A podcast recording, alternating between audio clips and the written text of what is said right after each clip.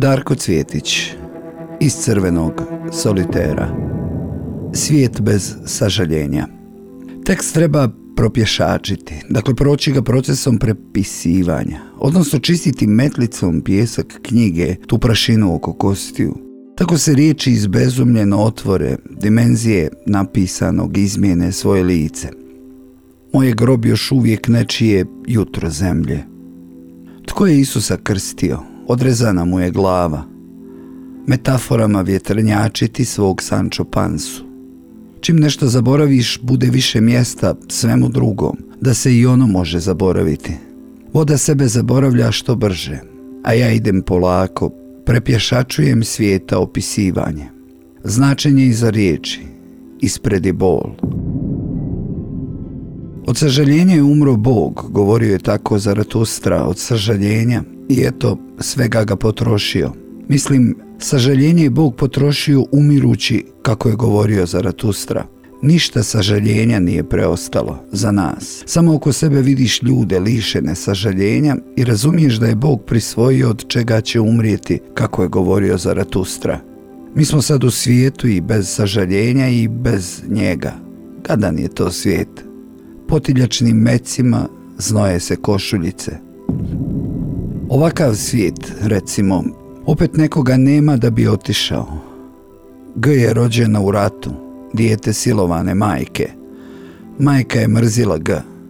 Majka je mrzila oca, pa je i G mrzila neznajućeg oca. I majku je mrzila, jer je mrzi nekrivu. Majka pije i misli da je ona kriva. Kćerka misli da je ona kriva. Otac nikada nije saznao za dijete. Napisao prije nego će se ubiti. Žao mi samo što nisam imao djece. Baš gadan svijet. Takav da leptir nema šanse u vodi. I leti kvatri. Bogomoljka je smrtni neprijatelj leptira. I Sioran, opet. 729. Idealno biće. Anđeo opustošen humorom. Crveni soliter, usamljenik, sve hladniji. U starost ulaze oni koji su u njega uselili kao djeca. Ja sam neki dan na livadi između crvenog i plavog uspio naći mjesto u kojem smo uvijek zabijali desnu stativu za gol. Mekano, između dva udaljena busena. Tu sam bio golman, tu smo donosili ploče, krili cigarete, Lara, Filter 160, Sarajevska Drina, Opatija, 57, Čilimara Drina bez filtera, boce vina i vekije, redali oznajni trenerke iz tripoteke, Alan Fordove. Opet dodatak. Prije koji dan umro je Vinko Vujčić, 1960. I danas pamtim pokop njegovog brata Vlade koji je poginuo 1982. u 24. godini života, tu, nedaleko pored teniskog igrališta. Vjerovatno moj prvi izravni susret sa smrću. Nečija suluda ideja izlaganja leša u soliteru, u holu crvenog. Mi, djeca iz zgrade, bili smo u šoku. Vinka opet srce izdalo, isto u crvenom. Sad drugačiji neki gadan svijet. Preklani vrtovi, preklani vratovi, lani vratovi i naklani vrtlari. Prozori okićeni svjetlucaju, trepere stakla novogodišnje i božično.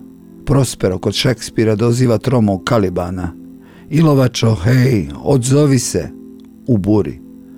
Da, da, to je mjesto za stativu. Zadovoljno pomislim na livadi između solitera. Priča mi drugu restoranu mrtve duše uz hladno pivo kako su Srbi Hrvatima, pa Hrvati Srbima ili Bošnjaci Srbima i tako dalje prodavali za dobru lovu karte minskih polja još 1997. pa čak i dan danas. Valja se razminirati. Raspitaš se, druže, daš oglas pod šifrom, objasniš koja parcela, kad, gdje, gine li od nagaznih mina stoka, jesu li kokoši prelagane za detoniranje i slično. I javi ti se njihov miner, donese ili pošalje kartu. Onda tražiš mjesecima slobodan deminirski tim po Bosni, da rezminira tvoj privatni komad zemlje koji u ratu bio ničija zemlja jedno vrijeme, Oni na kraju dođu za surovu lovu pa na to sve još imaju svoju mapu, kartu. Različito od tvoje i posve preciznu. Priča mi drugu mrtvim dušama.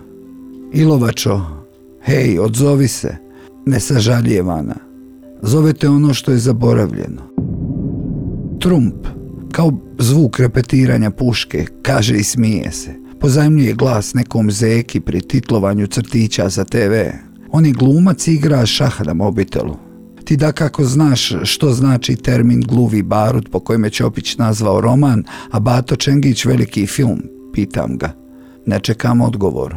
Ono kad tiho prvo uklanjaš intelektualce takozvane ugledne ličnosti, onda tek dolazi skidanje glava na veliko. Tratata Trump, gluvi barut. Znači Bota vodi sina Angela u Americi da vidi baš taj film, kao primjer za nas južne Slovene, Jugoslavene. U što na podu spavaš, kaže, nastavlja, kužim sad. Sve ima bar tri značenja. Proći i propješačiti roman, dakle proći ga pažljivo, jest čistiti metlicom pijesak s knjige, tu prašinu oko kostiju, kaže. Zašutio. Taj strah treba pretitlati u zeku, dok se još boji.